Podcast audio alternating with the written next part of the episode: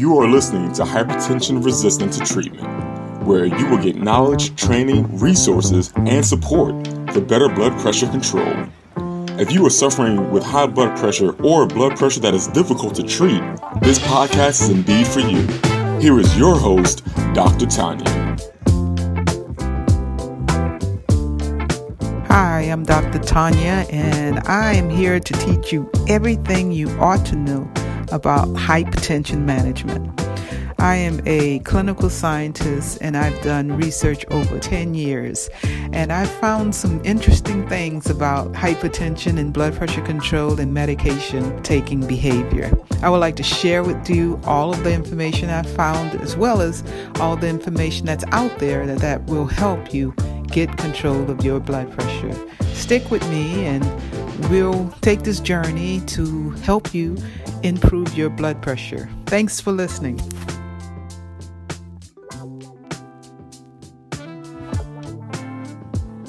Hello, hypertension resistors. Although during the clinical trials there weren't any deaths from COVID 19 vaccination, since then there have been several serious reactions, including death, reported to the Center for Disease Control VAERS reporting system.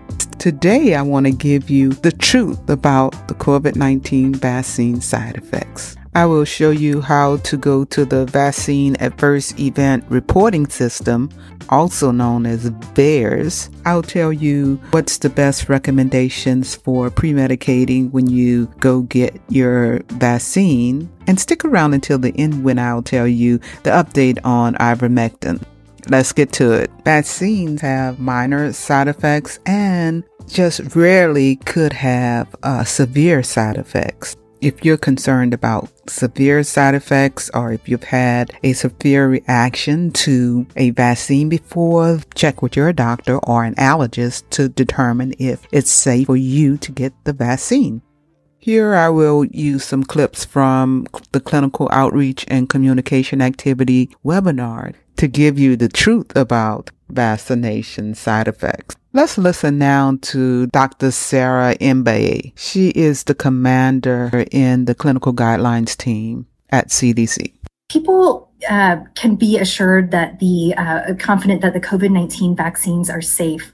Um, safety has been a number one priority um, in the development and approval of these vaccines, and they have gone through all the same safety tests and meet all the same safety standards as as other vaccines. U.S. Food and Drug Administration has issued an emergency use authorization for these vaccines, and in order for an EUA to be issued, there has to be um, adequate information um, on not only um, safety and effectiveness of the vaccine, but as well as manufacturing um, quality um, and consistency, um, as, as, well as making a determination that the known uh, the known and potential benefits outweigh the um, risks of the vaccines. There are a whole host of safety um, monitoring systems in the United States that will be used to rigorously continue to assess to assess the safety of the vaccines the, the people who should not get um, either of the, the COVID 19 vaccines are those people that have had a severe allergic reaction, um, such as anaphylaxis, after a previous dose of an mRNA COVID 19 vaccine or any of its components.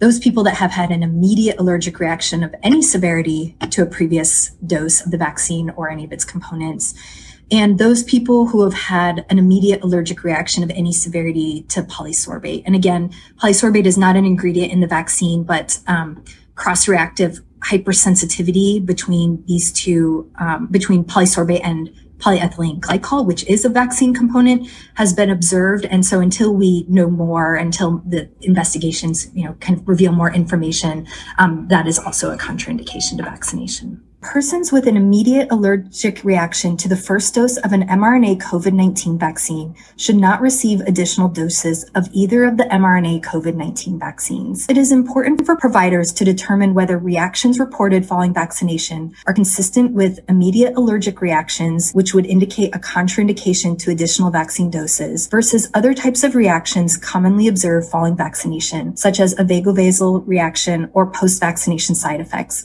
which are not contraindications to the second dose. Although severe reactions or anaphylaxis is rare, if you're concerned about that, make sure you ask your doctor about how to protect yourself. And perhaps you need to get your vaccine in a healthcare facility. But if you're still concerned, then perhaps you need to bring your EpiPen with you if you have one or ask your doctor, can you get one? Severe side effects are rare, but if you're interested in finding out the severe side effects that have been associated with the vaccines, go to the VAERS website and check it out for yourself. The VAERS is an online reporting tool that anyone can report to, including doctors, providers, patients, and families. And the CDC is closely monitoring these adverse reactions in order to determine the safety of the vaccine. There you will find how to report adverse events to VAERS and what to report to VAERS.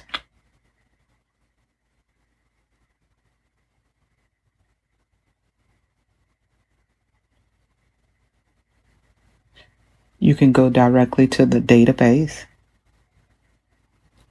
and then you can select any items that you're interested in. I was particularly interested in the COVID 19 vaccine and deaths from the vaccines and all deaths from the COVID vaccine. So I selected all of that.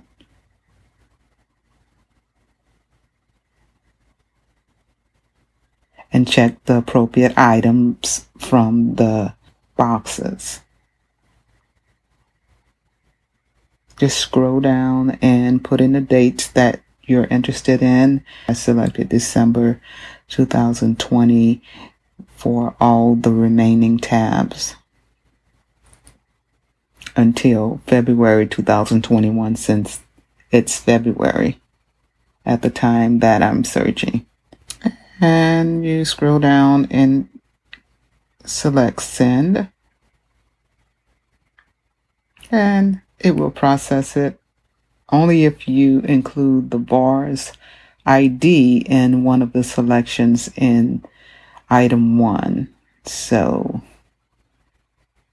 I have to go back up to do that in this search. And once you do that, it will give you a report. Some people are taking Tylenol, ibuprofen, aspirin, or some other medication to try to deal with the side effects from the vaccine. And there are many different theories on this. And so just check with your doctor to see what is safe for you to do. According to the clinical trials, the participants did use Tylenol and ibuprofen and to treat their symptoms. And actually it didn't seem to bother them at all or seem to decrease the efficacy of the vaccination. So again, ask your doctor to see uh, what would be best for you. However, what about Benadryl? Let me play a clip from a leading doctor regarding his ideal about taking Benadryl. Here is Dr. Syed Mobeen. Well, that these things will not cause reduction in effectiveness. However, my preference will be you don't take it or if you take it, you tell the people who are administering it, here is the reason. Imagine for some reason you are going to get the allergic reaction. Now you've taken Benadryl, which would suppress it for, let's say, some minutes. Now you feel okay and you are coming back home. And then if you develop it because you had suppressed it, although it's a speculation here, then that would be a serious thing. What I mean is that if you have not taken it, any preventive medicines, then you sit down with the doctors and you stay under observation. And if you develop any reaction, they can immediately give EpiPen or epinephrine and fix it. That is a better situation than to take a weaker suppressor, which may not may suppress these symptoms at that time, but these might appear a little later. If I'm there, I would say, okay, because you've taken some medicine, I would like you to be here a little longer so I am sure nothing is happening. Check with your doctor to see what might be best for you to do. Meanwhile, if you want to protect yourself from COVID 19 or if you get COVID 19 and you want to try ivermectin, and you don't have a doctor to prescribe the medication, check out the link in the description where you can find doctors who will provide you with a prescription for ivermectin if appropriate. If this video has been useful, like it, share, and subscribe to learn more about trending health topics and what everybody ought to know about hypertension. Thanks for listening, and I'll see you in the next video.